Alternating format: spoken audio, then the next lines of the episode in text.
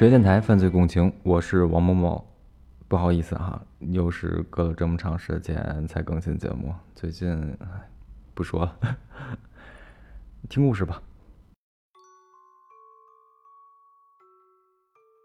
辛雅丽一直怀疑她的前夫想要杀死自己，她曾经好几次在下班之后发现前夫鬼鬼祟祟地跟在不远处，并且目露凶光。辛雅丽知道自己前夫的秉性是睚眦必报，是一个心理扭曲、报复心极强的人，就连睡觉的时候枕头底下都要放上刀和剪子。不仅如此，辛雅丽还怀疑自己的前夫杀死了自己的女儿，所以辛雅丽找了一个闺蜜，天天陪着自己一起吃、一起住、一起上下班，以防被害。这个期间，她甚至还报过警，警察没收了她前夫手里的一把体育比赛的时候用的发令枪，但是最终没有明显的证据证明她的前夫要害死自己，这个事情也就不了了之了。实际上呢，她的猜测没有错，真相甚至远超她的想象。当初两个人和平分手的时候，离婚的原因有点特殊，想起这段事情，辛雅丽就会觉得难以启齿，又后悔不已。她和前夫所生的闺女其实是她前夫哥哥的种，这个事情除了家里人，外人都不知道。起因是婚后她发现自己一直没有能够怀上孕，直到有一天无意当中发现了丈夫的医学报告，上面显示丈夫的精子质量有问题。辛雅丽没有想到丈夫竟然为了能有一个孩子说服了她的大哥，也就是辛雅丽大伯的儿子。刚开始辛雅丽死活不答应，但是听了大哥的劝说之后还是同意了。辛雅丽的前夫叫做张书红，曾经因为严重的小儿麻痹导致下肢残疾，走路都要拄着拐杖。张书红的兄弟姐妹一共五个，过得都比他好，甚至还有远在美国和加拿大的。哥哥说张书红太可怜了，没有文化也没有赚钱的能力，好不容易结婚了却连后代都不能有，就当满足他当父亲的愿望吧。就这样，辛雅丽心软了，他们有了一个可爱的女儿，叫做张爽。实际上辛雅丽也有小儿麻痹，但是并不影响生活。张爽出生之后，一家三口的日子过得还算不错。张书红非常喜欢女儿，有一次一下子给张爽买了六双皮鞋，但是随着孩子长大懂事，显露出来的却是对张书红的疏远，也不知道是什么原因，甚至都不让张书红抱一下。张爽在校外学习舞蹈，宁可自己跑步去学校，也不愿意去坐张书红的电动车。由此，张书红再次怨恨起来命运的不公，觉得孩子毕竟不是自己亲生的，所以跟自己不亲近，于是心里总有一股无名之火。后来，辛雅丽就跟张书红离婚了，主要的矛盾是张书红这个人十分的多疑，总怀疑辛雅丽在外面和其他男人有染。再加上辛雅丽确实是和自己的大哥发生过关系，所以她认为辛雅丽这个女人不干净。这个真是有意思啊，就当初是她自己同意的，现在倒反过来觉得人家不干净。好了，我们继续说哈。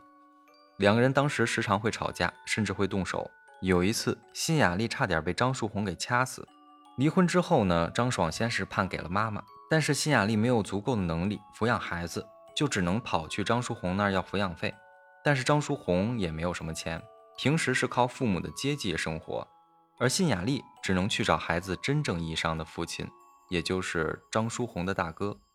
拮据的日子过了不久，张书红表示想要抚养女儿。辛雅丽考虑到当时张书红的条件确实比自己要好，跟着有退休工资的父母一起生活，最终她同意了，将张爽交给张书红去抚养。没有想到的是，孩子刚回到张书红家五天之后就离奇失踪了。那天舞蹈学校的老师说张爽没有来上课，辛雅丽和家人找到张书红，但是张书红却说孩子已经送回到辛雅丽那儿了。随后辛雅丽和家人们四处寻找，并且报警，却一直都没有得到女儿的消息。张书红有一个邻居曾经无意当中透露过见到过张爽，好像是被张书红的亲戚给带到美国去了。辛雅丽这才放心了一些，他认为孩子应该是被张书红偷偷送去美国，为了避人耳目。但是他不知道的是，这个邻居就是张书红的托，那句话也是为了骗他的。二零一零年八月十二号，吉林市东市的劳务市场内熙熙攘攘，无数劳动力在那儿等着活，有很多是文化水平低没有社保的底层妇女，她们都是做保姆的，等着合适的雇主把自己给挑走。她们有的在跟人攀谈价格，有的还在张望。一名五十岁左右身材瘦小的男子和一名看起来四十岁出头身着浅蓝衣服的女人走了进来。他们环顾了一圈，走到了一名脸庞略黑的大姐面前。浅蓝衣服的女人张口就问：大姐，照顾腿脚不方便的人愿意做吗？说着还用眼睛扫了一下旁边男子的小腿。那个大姐一看就明白了，这个男人是一个残疾人，小腿肌肉萎缩，没有血色，还拄着拐杖。随后大姐连忙答道：能做能做，我曾经还照顾过瘫痪的老人呢。于是三个人一方攀谈，原来雇保姆的是兄妹俩，妹妹想找人去照顾她单身残疾的哥哥，最终三个人谈好了价格和条件，就一起走了。那名做保姆的大姐叫做赵美荣，是从周边农村来的，想着靠出些力气赚些钱给家里添点家用。当天她的心里还是挺高兴的啊，因为没在劳务市场待几天就能找到活。要照顾的那名男子看起来还挺老实的，并且是一个瘸子，怎么也不会有什么危险吧？况且这个家人给的价格还是挺足的。就在赵美荣找到工作之前，吉林市警方连续接到过多起报案，本市有多名中年妇女陆续失踪。赵美荣的家人联系不上她了，也报了警。警方结合了之前的几起中年妇女失踪案，决定成立八一七专案组，对案件进行全面侦查。警方通过大量的走访调查了解到，失踪妇女的共同特点是都是做保姆工作的中年女性，都曾经在东市劳务市场找过活。大多数的保姆都是自行和雇主达成交易的，劳务市场内并没有任何的登记。但是赵美荣的女儿却回想起了一个重要的信息，母亲在失踪之前曾经给她打过一个电话，电话里面提到雇主家在延安街附近，房子要动迁了，而且对方是一个瘸子，人还挺好的。警方随即进行了摸排和调查，据劳务市场的工作人员反映，确实是曾经见到过一个带着女人的瘸子在市场里面转悠过。因为那个人穿着短裤，小腿变形导致下肢皮包骨头，看起来有点瘆人，所以印象还比较深刻。而且好像这两个人不止一次来过市场。如果是正常的雇主找保姆，怎么可能会找好了一个带走了，然后过几天又过来带人呢？难道他们是人贩子吗？如果是拐卖妇女的话，失踪者都是一些年纪大而且没有生育能力的中老年妇女，并没有什么拐卖的价值。但是根据这些情况，警方还是将嫌疑人的目标调整成为一名五十多岁的男子，并且身体有残疾。警方进行了进一步的走访调查之后才发现，家住在铁路住宅区东南区十六号楼的张淑红有重大嫌疑，并且经过进一步的调查，她就是一个月前曾经多次去劳务市场雇保姆的那个瘸子。警方马上进行了布控，却发现张淑红并没有在家。根据邻居们的描述，张淑红并不像一个会犯罪的人，据说她信佛，而且每天都会在家烧香敬拜，从来不吃肉，对邻居们也都是客客气气的。而且这个人的手还很巧，脑子也聪明，修理小家电什么的很擅长，谁家有什么东西坏了，他也很乐意去帮忙。但是比较可疑的是，张淑红的父母去世之后，他就没有什么经济来源，吃上低保了，家里应该还是挺穷的，按理来说应该是请不起保姆的。再一个就是说，他的老婆最近这几天一直没有在家住，听说是他二婚的媳妇儿，可能是回娘家了。而且平时并没有看到什么保姆身份的人从他家进出，张淑红身上的疑点又增加了。警方兵分两路，一路继续寻找张淑红的下落，一路找到了他的前妻去了解情况。警方在辛雅丽的嘴里得知了他的怀疑，以及一件重要的事情，那就是女儿张爽消失的那一年年初，张淑红给父母雇的小保姆高春梅也失踪了。高春梅当时只有十八岁，老家就在船营区的五里桥村。一九九八年初，高春梅和妹妹以及村里的一男两女一起到吉林市去打工。他们在吉林市的东市场附近的劳务市场找活的时候，其他的人都找到了饭店服务员的工作，只有高春梅选择了做保姆。但是高春梅在张淑红家干了没有多久就消失了。高春梅的家里也报了案，警察也曾经找到过张淑红去问过话。于是呢，专案组就联系了当年侦查此案的派出所，并且找到了高春梅的父亲。据高春梅的父亲回忆，闺女失踪大约一年之后，家里突然接收到了两封来信，大体内容是闺女被拐卖了。高春梅的父亲当时就把信送给了警方，警方也开始依此进行调查，最后怀疑到张淑红的身上。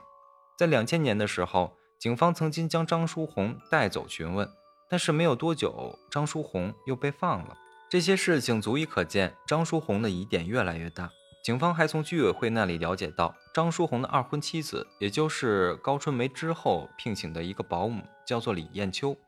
二零一零年的八月十七号，家住在吉林农村的李福祥老人家里来了一个人，这个人是他平时很少见着面的姑爷张淑红。李福祥老人对姑爷的到来感到有些莫名其妙，因为他常年不登门，这次还是自己来的，自己的闺女并没有跟着来。老人问他来做什么也不说，就说在这儿住几天。李福祥其实从很早的时候就有点膈应他这个姑爷，感觉这个人伪善的外表之下总是藏着一股邪气，但是也说不上来哪儿不对劲。自己的闺女当年离了婚，去他家当保姆照顾老人，老人过世之后，闺女就跟他过到了一起，还请了一桌饭，算是办了婚礼。十几年来他们见面的机会很少，因为张淑红有残疾，没有什么能力到农村去帮他干活。八月十九号，为了避免引起张淑红的警觉，几名警察搭乘着三轮车和马车悄悄进入了村庄。他们在村主任的配合之下进入了张淑红的岳父家里，确认了张淑红正在屋里。警察将房门的出口堵住，刚放好桌子准备吃饭，李福祥就听到家门被人敲响了。开门一看，是一堆穿着警服的人，他们是来抓张淑红的。张淑红什么也没有说，放下筷子就跟警察走了。随后没过多久就传来消息，女儿李艳秋也被警方带走了。张淑红在接受询问的时候十分的沉着，表现得很轻蔑，对于警方的询问起初是百般的抵赖，并没有承认什么罪责，不但不交代问题，反而质问警方：“你们为什么抓我？”当警方问他在劳务市场所雇的几名保姆的下落的时候，他犹豫了一下，随后谎称：“我在丰满区认识了一个男的，我把三个女的卖给了他，每卖一个可以得两千块钱。”但是审讯进行到凌晨一点的时候，张淑红又改口称自己杀了一个叫赵美容的，是被自己带到丰满区之后从桥上推下江水里面淹死的。可在随后的时间里面，张淑红对这起杀人案件又说出了两个不同的版本。张淑红的话里面漏洞百出，最后自己都有点编不下去了。经过长时间的沉默，他终于守不住了心理防线，再一次开口了：“能给我一点啤酒和饺子吗？”他没有交代案情，而是向办案人员索要烟、酒和饺子。警察呢也是买来了啤酒、香烟和饺子。张淑红慢慢吃了起来，吃完之后他深吸一口烟，缓缓地说道：“我都说了吧，也算是给死者一个交代，有的时间太长了，有的说不清楚了。”接下来一出出令人发指的惨案被展现出来了。原来那些失踪了的保姆都被张淑红给一一杀害了，并且被碎尸、抛尸，有的死前还遭受到了性侵。不仅如此，张淑红犯下的案件数量远远超乎警方的想象。张淑红本人曾经供述，张淑红本人供述的被害人共七女一男。他反复强调，杀这些保姆的目的是和他们发生性关系。实际上，他真正的犯罪动机有点愚昧，甚至可以说荒谬。算命大师曾经说过，他活不过。算命大师曾经说过，他活不过五十三岁。因此张淑红就想谋财害命，把所得的赃款留给自己二婚的妻子。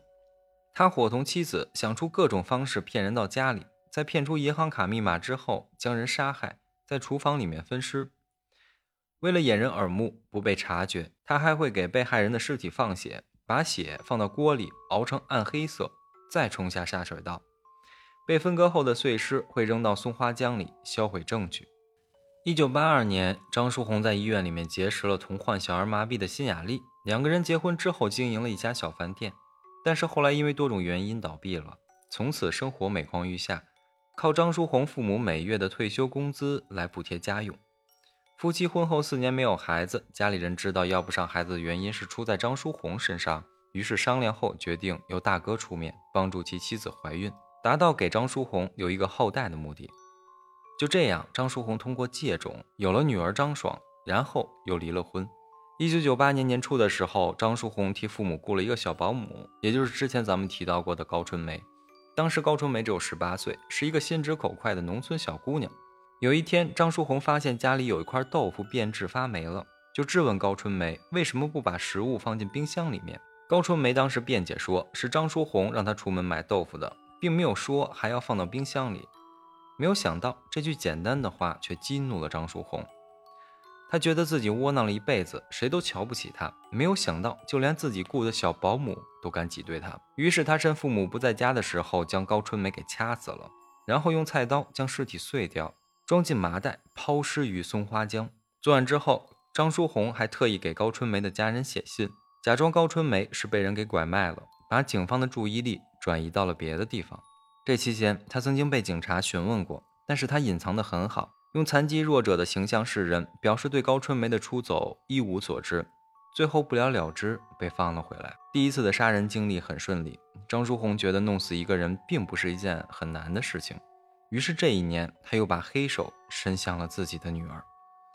刚开始，张书红把所有的希望都寄托到了女儿身上，没有想到这个孩子毕竟不是自己亲生的，对他这个所谓的爸爸一点都不亲近。张书红觉得有点搬石头砸了自己的脚。离婚之后，前妻从他这儿要不到抚养费，竟然跑去找他的大哥要钱，这让张书红觉得无比的耻辱，觉得前妻的行为会让自己的兄弟姐妹更看不起自己，甚至会把这件事情闹得满城风雨，于是就找了一个借口把女儿带到了身边。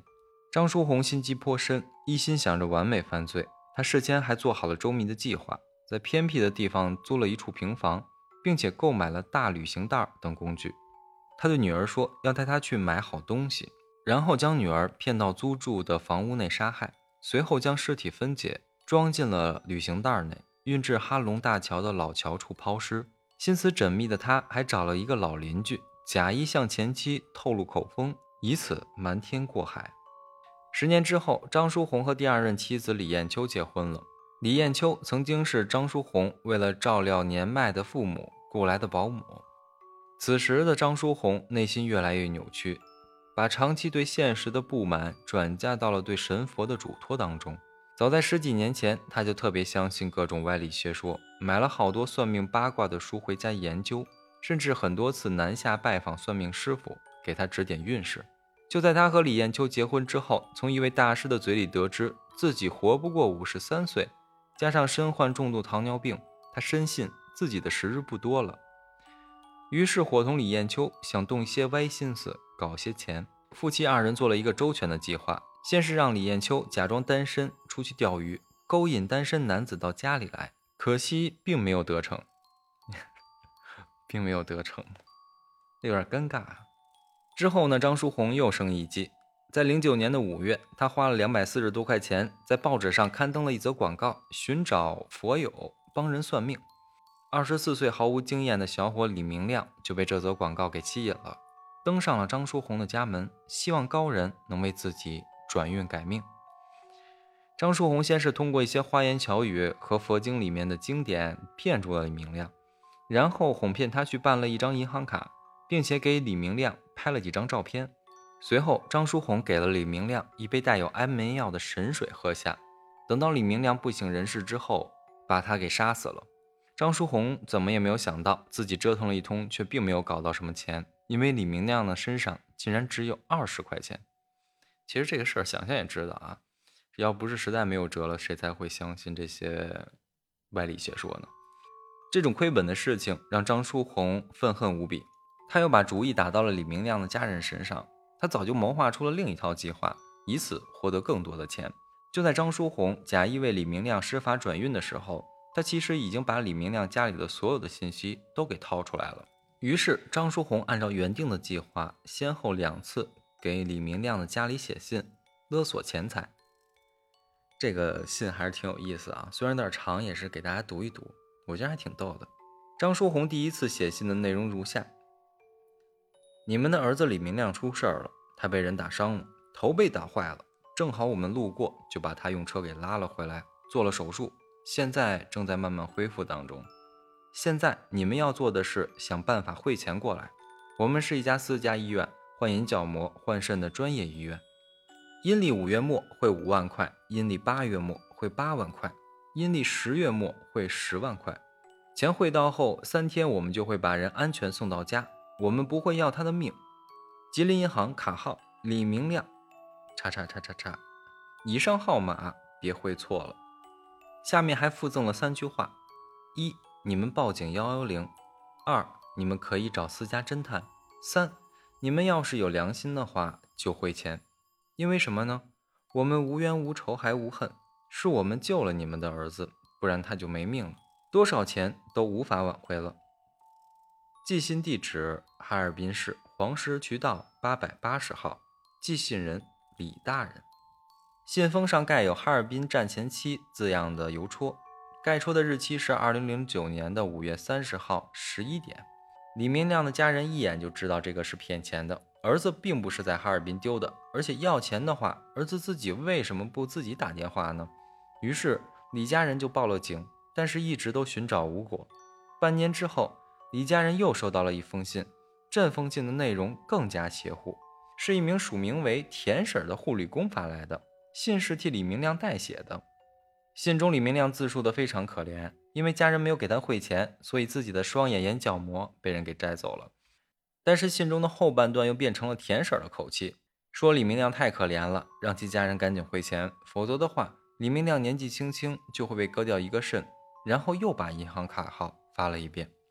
这一次的寄信地址是哈尔滨市黄连区，但是邮戳显示寄信的地址是吉林省昌邑市，时间是二零零九年的十一月十二号上午十一点。这次的信中还有两个特别的东西，李明亮平时戴着的银戒指，还有李明亮失踪之后拍摄的照片。两封信的共同特征是错别字连篇，语句不通顺，还有多处自造的文字。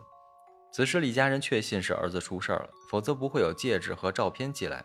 但是他们当时还没有想到自己的儿子早已经被杀了，并且被碎尸了。就在李家人寻找李明亮的期间，李艳秋还曾经假装过国际婚姻介绍所的人给李明亮的妹妹打电话，说他的哥哥曾经为他报名参加过国际相亲，但是当时李明亮的妹妹并没有在意，也没有想到当时打电话的人就是凶手之一。从李明亮身上没有捞到钱，这对丧心病狂的夫妻又把主意打到了同是弱势群体的保姆身上。他们认为在劳动市场里面找活的保姆多半为单身，而且和家里长时间不联系，就算是把人给害死了，一时半会儿也不会有人察觉到。于是两个人假装兄妹，到劳务市场里面物色目标，先后将四名妇女骗到了家中，分别在二零一零年的七月九号、七月二十四号、八月二号、八月十二号杀害了赵美荣等四人。这几起作案的手法都比较统一了，先是给保姆算命，然后骗他们有灾，给他们三道符，其中一道要烧成灰，就着水给喝下，而那杯水早就已经被下好了安眠药，等保姆喝下去半个小时之后就会不省人事。然后张书红再将事先准备好的系着多个死扣的尼龙绳勒住对方的脖子，迅速将其置于死地。为了消尸灭迹，他将死者肢解切成多段，头、四肢、身体分别装在四五个塑料袋里面，有的被抛在了江中，有的被剁碎煮熟之后冲进了下水道，还有的被害人还曾经遭受到过张书红的性侵。张书红夫妇费尽周折地杀死了很多人，在被害人的身上获得的赃款赃物折合人民币三万多块。被害人一些比较好的衣服、日用品等都会被李艳秋留下来使用。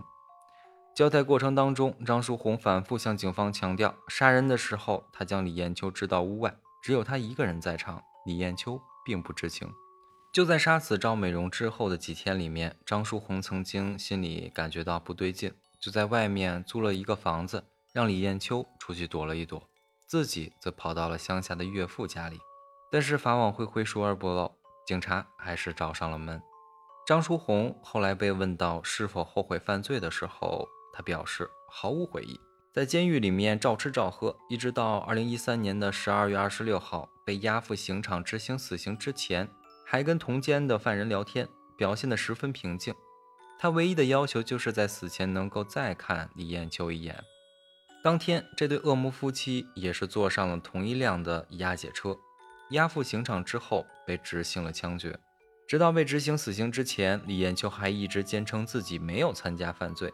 在执行枪决之前，张树红的脸上露出了微笑。负责押送的武警说，看了那么多的死刑犯，他是笑得最灿烂的一个。也许那个时候的张书红在为自己最终的归宿感到满意吧。也许在那一个时刻，他在蔑视嘲笑这个世界给他带来的不公。张书红的这个犯罪心理特征其实是一个很典型的残疾人的犯罪心理。他们认为自己是弱者，受到了社会的冷漠和歧视，自卑心理非常的严重，所以才滋生了这些报复和反社会的心理。并且他们的认知范围又很窄，思维又比较狭隘，很容易发生一些冲动的行为，而且他们的侥幸心理非常突出，因为他们又很善用自己残疾人的外表。